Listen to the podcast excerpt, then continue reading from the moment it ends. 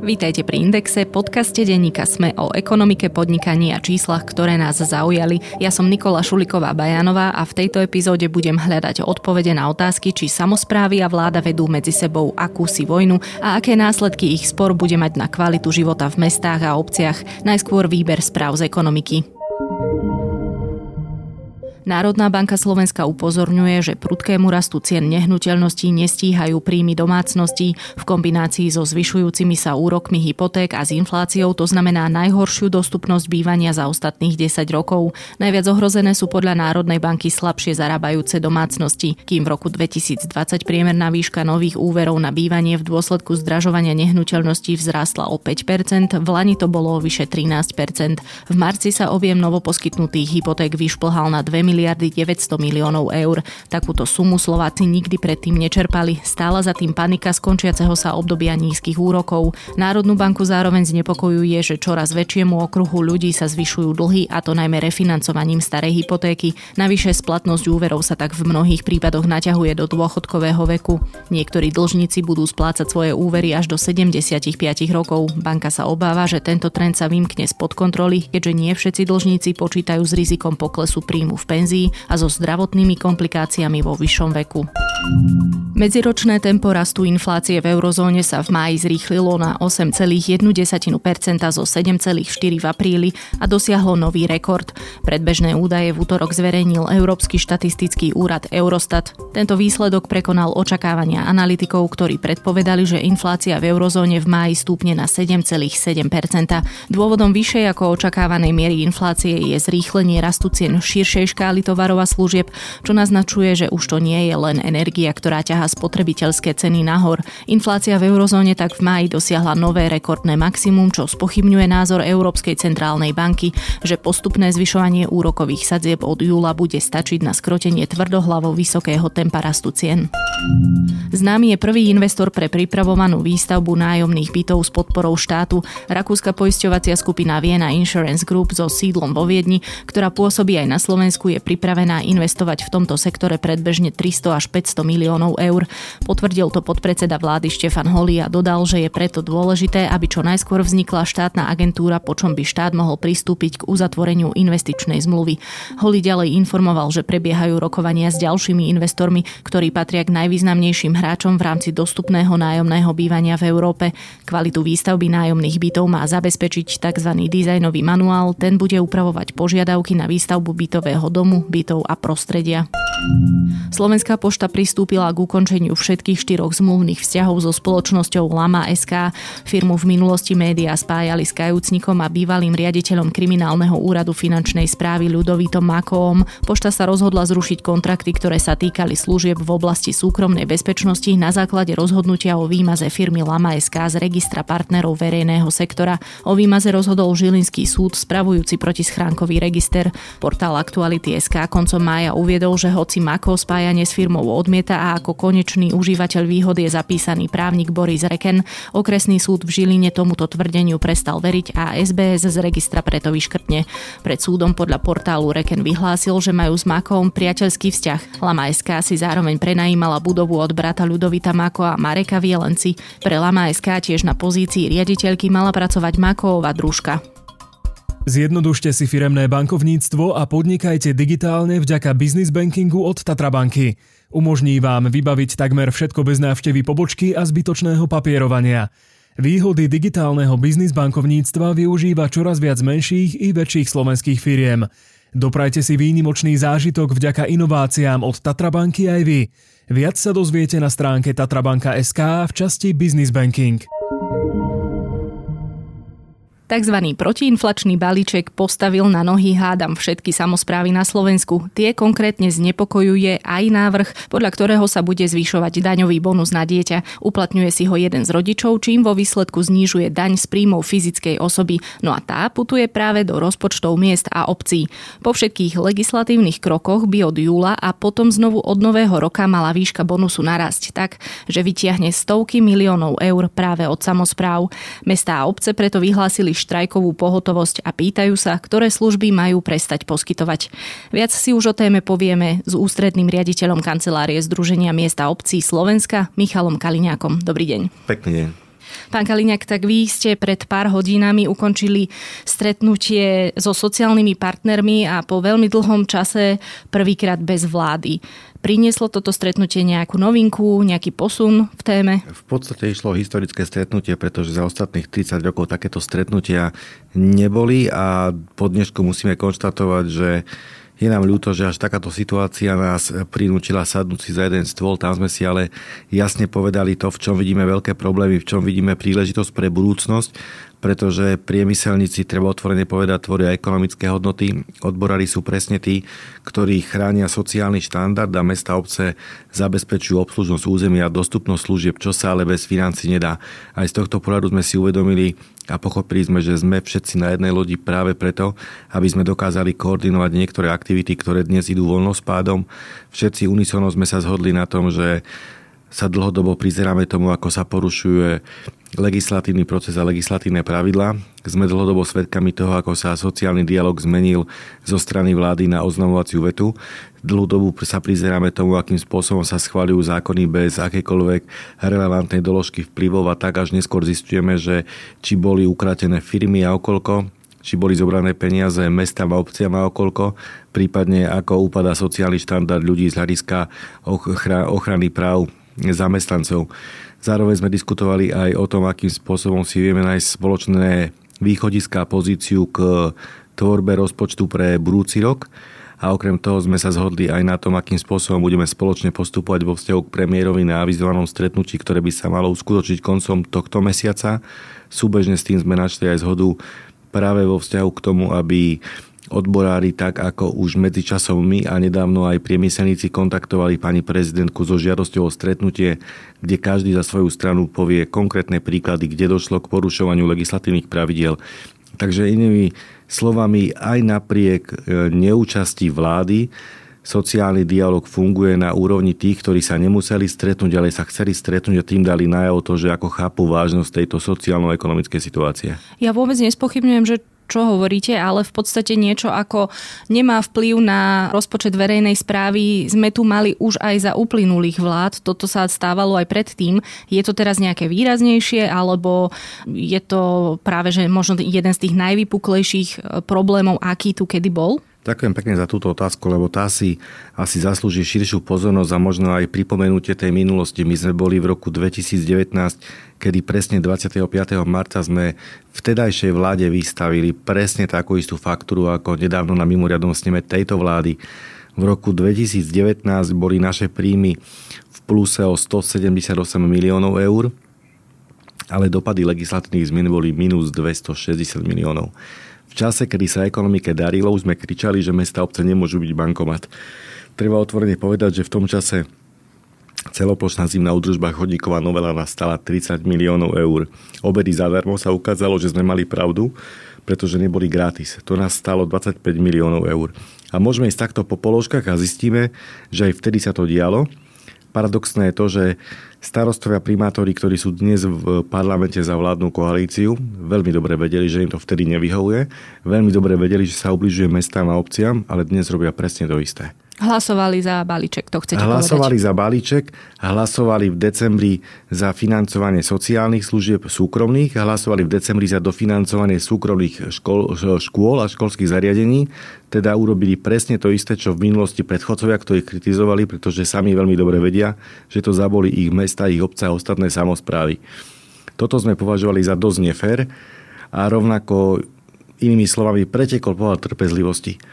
Práve preto sme si urobili aj veľkú analýzu Európskej charty miestnej samozpravy a pozvali sme relevantné európske zmosy a inštitúcie z Bruselu a Štrasburgu, aby navštívili Slovensko, aby sme im predstavili, kde všade Slovensko porušuje túto medzinárodnú zmluvu alebo tento medzinárodný záväzok.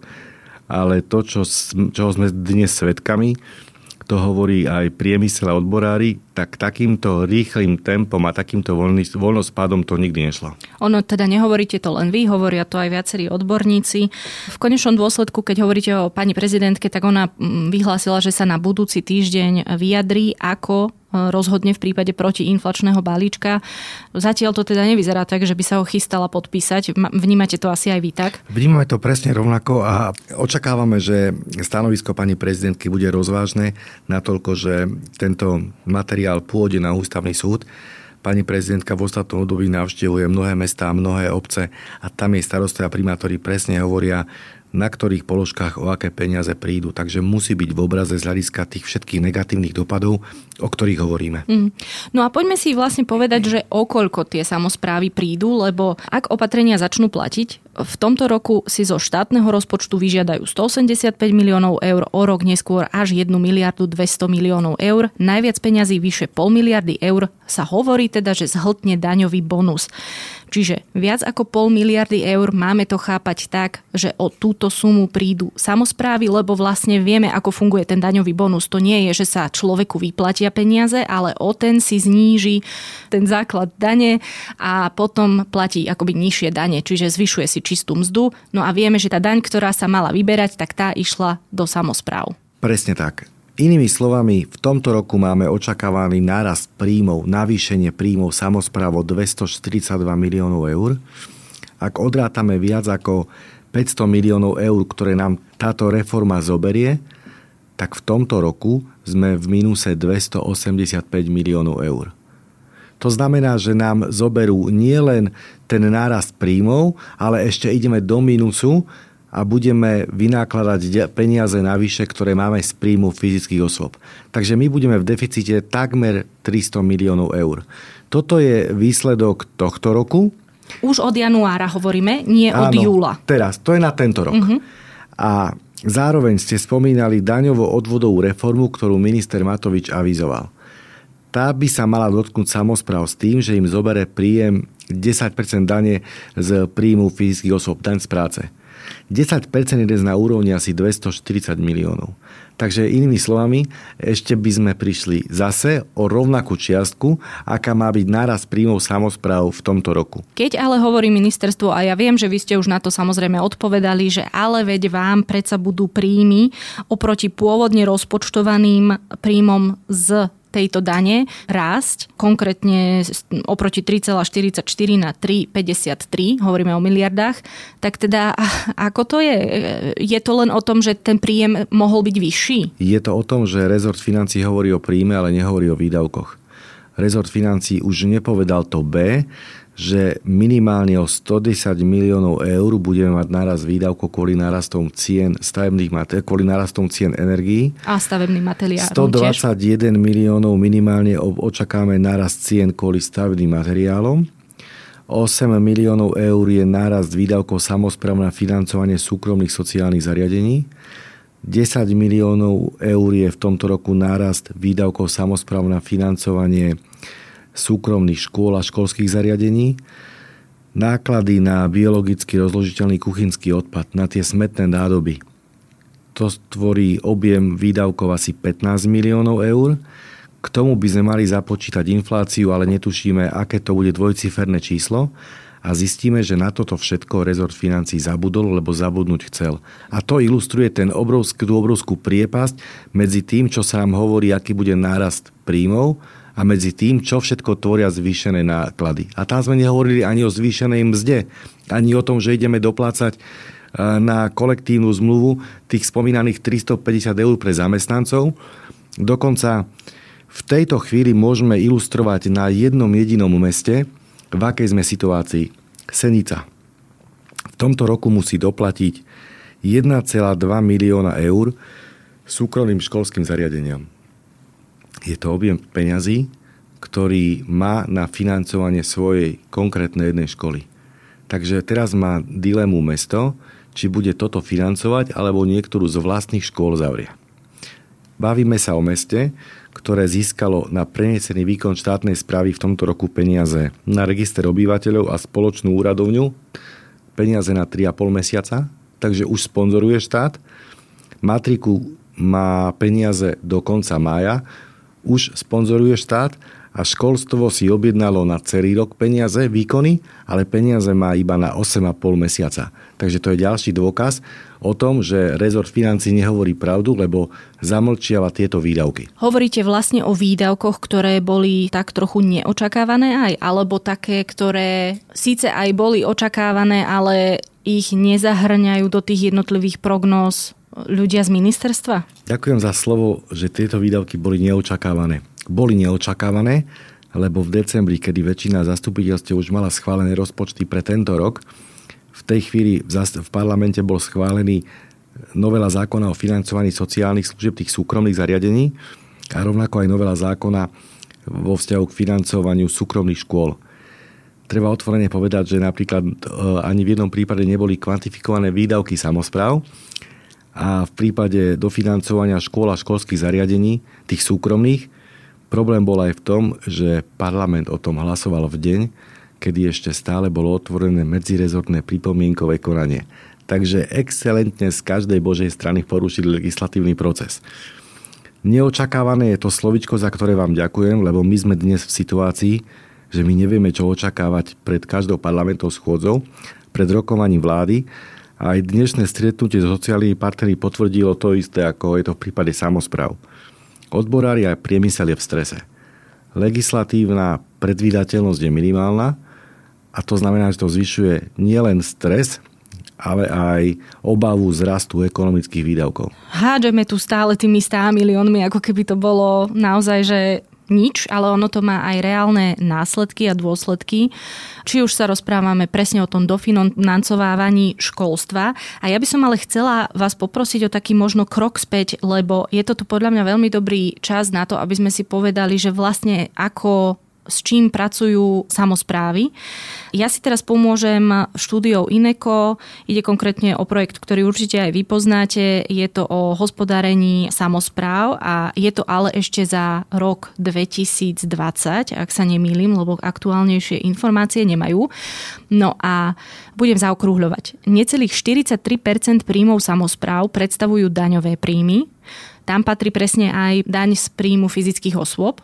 36% sú granty a transfery, čo som si nevedela úplne predstaviť, čo znamená, ale sú to asi eurofondy. Eurofondy vrátanie práve tých transferov na prenesený výkon, kde uh-huh. štát si objednáva neplatí. Potom máme nedaňové príjmy, je to 9,5%. Potom sú tam príjmy z transakcií e, vo výške 6,5%, prijaté úvery, pôžičky a aby som to teda konkretizovala, hovoríme o percentách z 8 miliárd 846 miliónov eur. Toto teda je rok 2020 ešte poviem jednu dôležitú vec, že vlastne ku koncu roka 2019 dosiahla priemerná hodnota dlhu všetkých samozpráv úroveň necelých 21%, čo znamená, že si za rok polepšili o 1% a dostali sa tak, vlastne vstupovali do koronakrízy s dosiaľ najnižším dlhom, aký kedy mali. Toto sa týka nejakej tej príjmovej časti. Ako je na tom vlastne samozpráva dnes?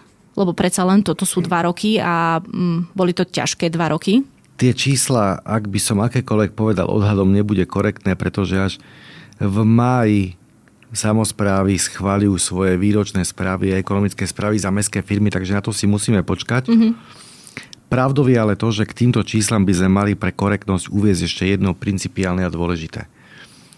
82% verejných investícií na Slovensku v mestách a obciach je financovaných z eurofondov. A tu máme dva veľké problémy. Čo sa môže diať teraz, ak samozprávy prídu o príjem a zvyšuje sa objem spolufinancovania eurofondov z 5% na 8%? A čo sa môže diať, ak máme 20 mesiacov na dočerpanie 8 miliard eur a pritom vidíme, že máme zásadné štruktúrálne problémy. My sme práve preto argumentovali aj vo vzťahu k ministrovi financí smerom k daňovo-odvodovej reforme. Neberte nám 10%, pretože tých viac ako 200 miliónov eur, ak použijeme teraz pri aktuálnom 5% spolufinancovaní eurofondov, dokážeme preinvestovať viac ako 3 miliardy eur. Pomôžeme stavebnému priemyslu, pomôžeme zamestnanosti, pomôžeme čerpať eurofondy, štát získa 20% na príjme z dane z pridanej hodnoty každému sa stane dobre. Ak ste poukazovali na hospodárenie samozpráv, tak práve tu by sa zvýšil objem grantov a transferov, ale zvýšila by sa objem investovaného majetku a zhodnoteného majetku. Ten majetok tam ostane a bude slúžiť. Takže práve preto argumentujeme stále tým, že vnímajte samozprávu ako investičnú príležitosť a nie ako bankomat. No a čítala som aj, že peniaze, o ktoré by ste teraz mali vlastne na základe inflačného balíčka prísť, sú peniaze, ktoré majú ísť na verejné služby. Keď sa pozrieme na výdavky vo výške necelých 8 miliard eur, stále hovoríme o tom období spred dvoch rokov, tak 40% ide na vzdelávanie, 17 na všeobecné verejné služby, 13 na ekonomickú oblasť, necelých 8 na sociálne zabezpečenie, 7 rekreácia, kultúra. Ako ohrozené sú momentálne všetky tieto výdavky? Už ste povedali, že ohrozené sú investície, ktoré sa no konajú z eurofondov. Tu sa ukazuje, že samozpravy budú musieť výrazne prehodnotiť svoje výdavky. Je zjavné, že mesta a obce nechcú nikdy pripustiť to, aby rukojemníkom v konflikte s vládou boli ľudia. To sme ukázali počas pandémie aj počas migračnej krízy. Práve preto očakávame, že výdavky na vzdelávanie nebudú klesať a rovnako ani výdavky na sociálne, sociálnu oblasť.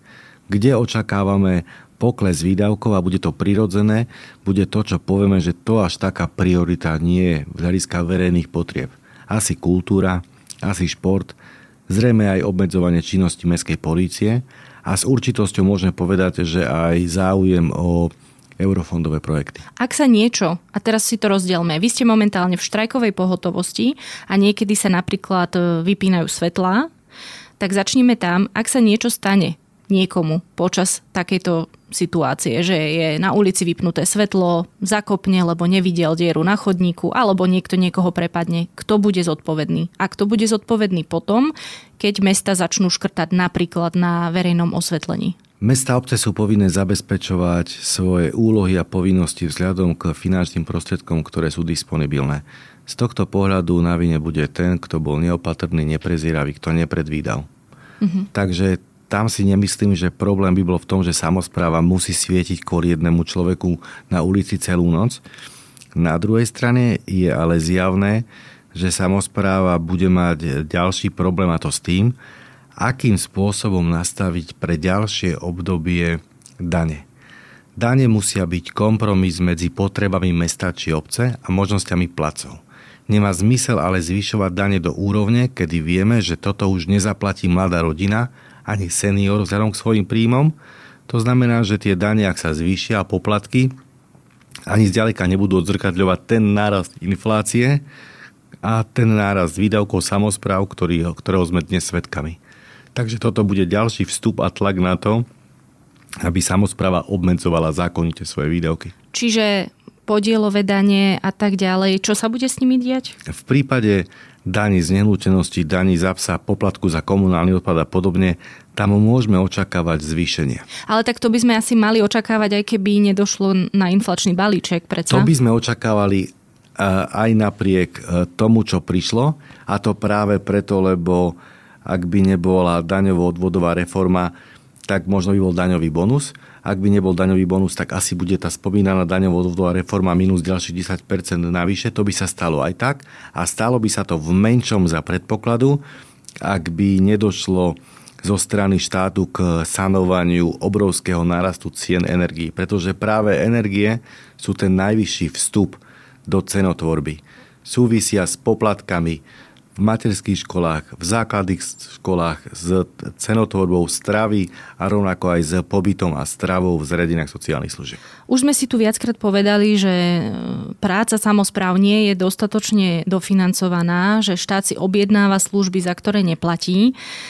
A toto je naozaj, tiež sme už povedali, dlhodobý problém. Vysvetlite mi prosím z vášho pohľadu, kto kde robí chybu, lebo to nemôže byť, a teraz budem naozaj že veľmi vulgárna, že to nemôže byť vždy iba jeden grázel na jednej strane, ktorý si robí, čo chce.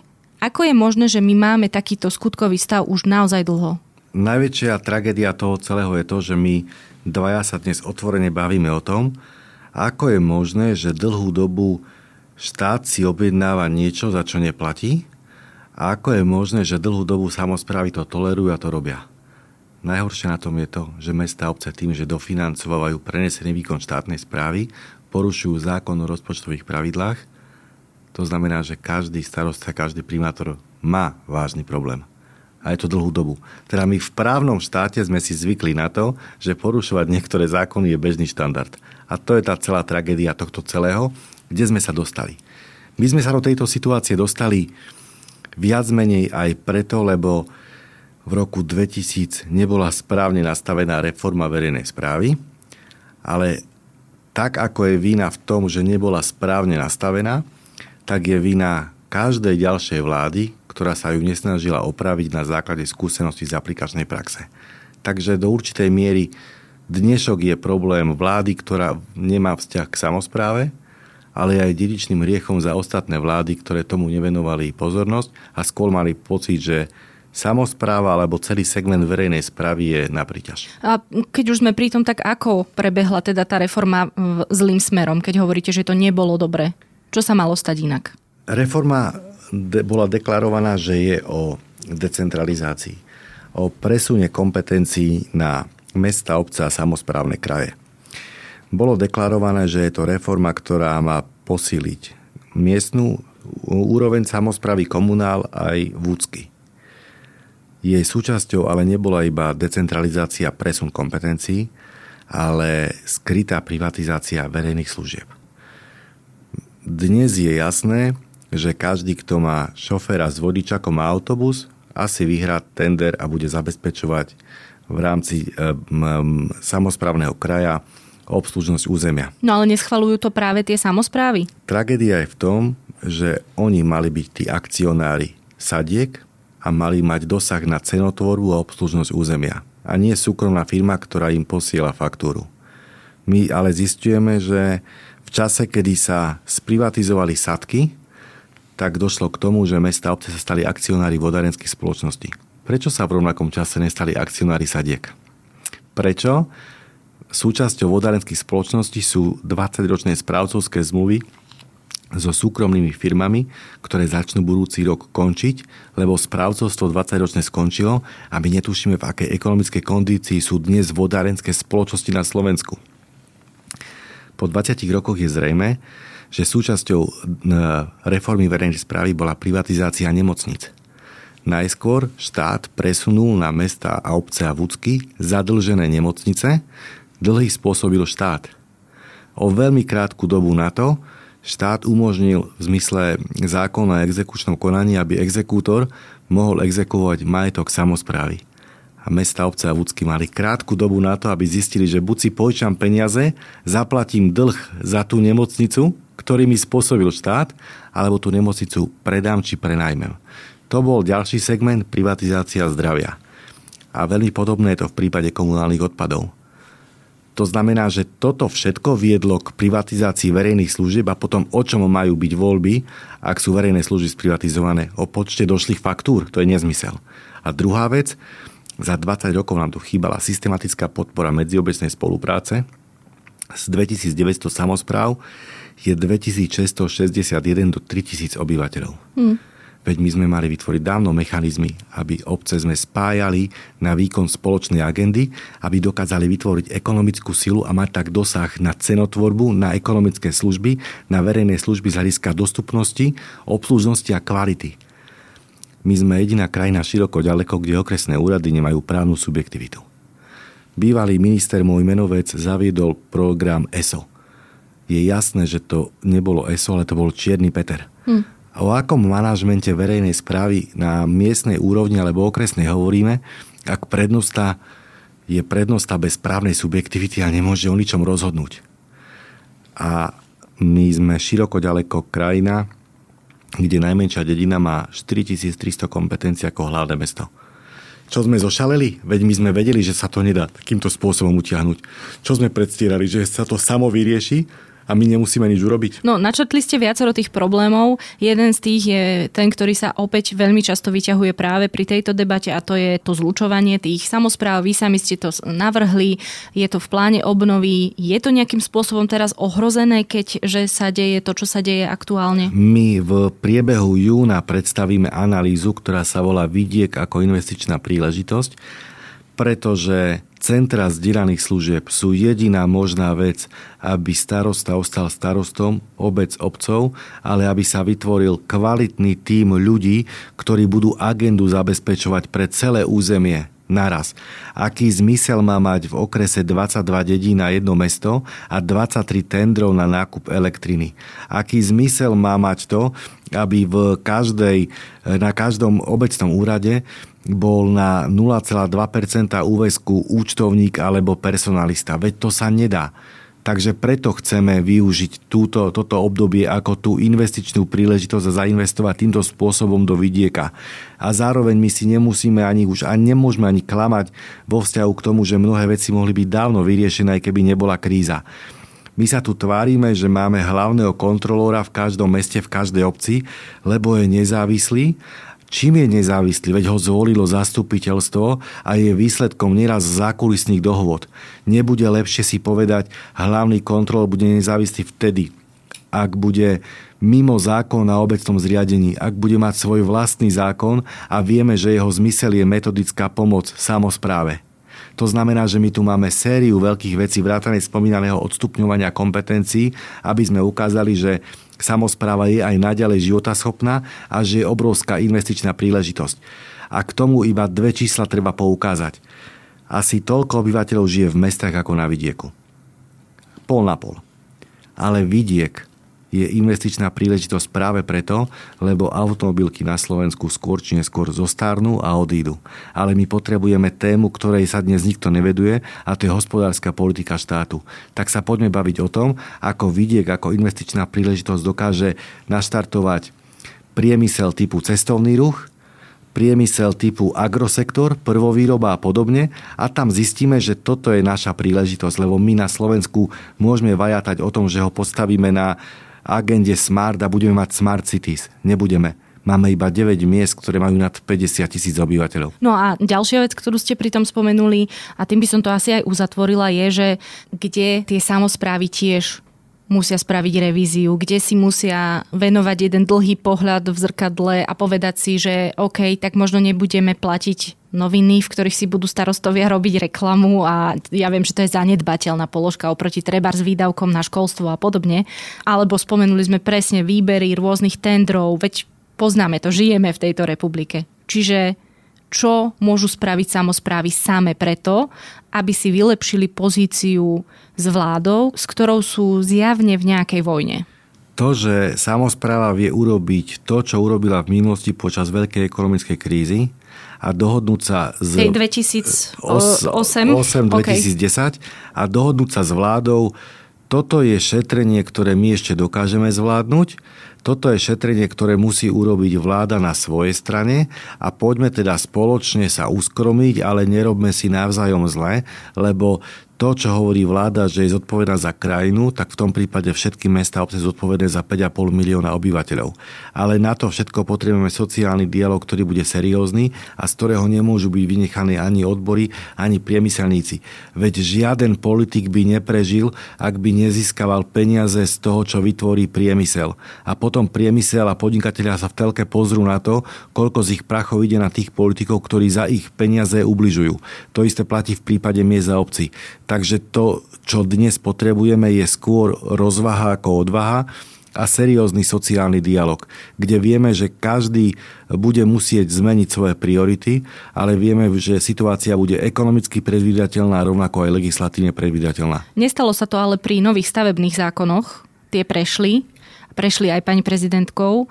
Myslíte si, že teraz to bude iný scenár? A predsa len mi napadá ešte jedna otázka. Vy komunikujete s tými starostami, primátormi a tak ďalej a my, my máme voľby toto musí byť asi extrémne stresujúci faktor. Extrémne stresujúci faktor je to, že mnohí starostovia primátori, ktorí majú za sebou takmer už celé prvé volebné obdobie, keď boli zvolení pred 4 rokmi, tak v podstate sa venovali iba pandémii a kríze, ničomu inému.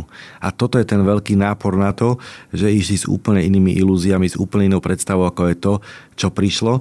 A druhá situácia, druhý moment je ten, že my musíme štát presvedčiť v čase, kedy ekonomika klesá, tempom vývoja, že slovenská samozpráva a regióny sú investičná príležitosť, lebo ak do nich nezainvestujeme, tak v tom prípade budeme svedkami toho, ako ekonomika nenaberie tie obrátky, ktoré má a práve ekonomika nás všetkých živí. Ale teda ešte tá otázka, ako to dopadne podľa vás? Takisto ako s, so stavebnými zákonmi, alebo očakávate lepší My výsledok? sme presvedčení o tom, že stavebný zákon platí, ale na konci dňa nám dá vývoj za pravdu.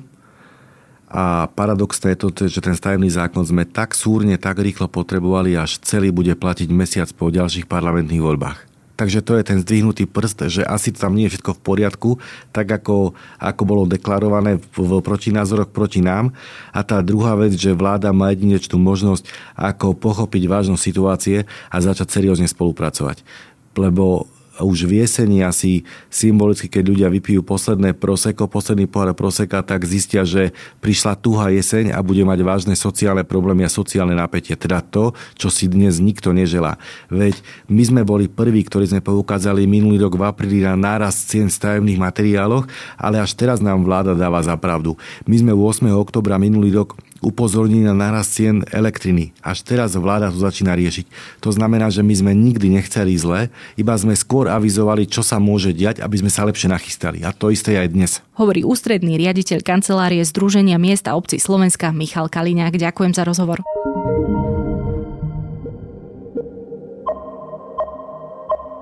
Na dnes je to všetko, počúvali ste Index, ekonomický podcast denníka Sme. Moje meno je Nikola Šuliková Bajanová a ak sa mi chcete ozvať, spraviť tak môžete na nikola.bajanová zavináč sme.sk alebo podcast Index zavináč sme.sk. Nezabudnite, že tento podcast môžete aj ohodnotiť napríklad v aplikáciách, ktoré to umožňujú. Ďakujeme, že nás počúvate a s novou epizódou sme tu opäť o týždeň. Zjednodušte si firemné bankovníctvo a podnikajte digitálne vďaka business bankingu od Tatrabanky. Umožní vám vybaviť takmer všetko bez návštevy pobočky a zbytočného papierovania. Výhody digitálneho biznis bankovníctva využíva čoraz viac menších i väčších slovenských firiem. Doprajte si výnimočný zážitok vďaka inováciám od Tatrabanky aj vy. Viac sa dozviete na stránke tatrabanka.sk v časti Business Banking.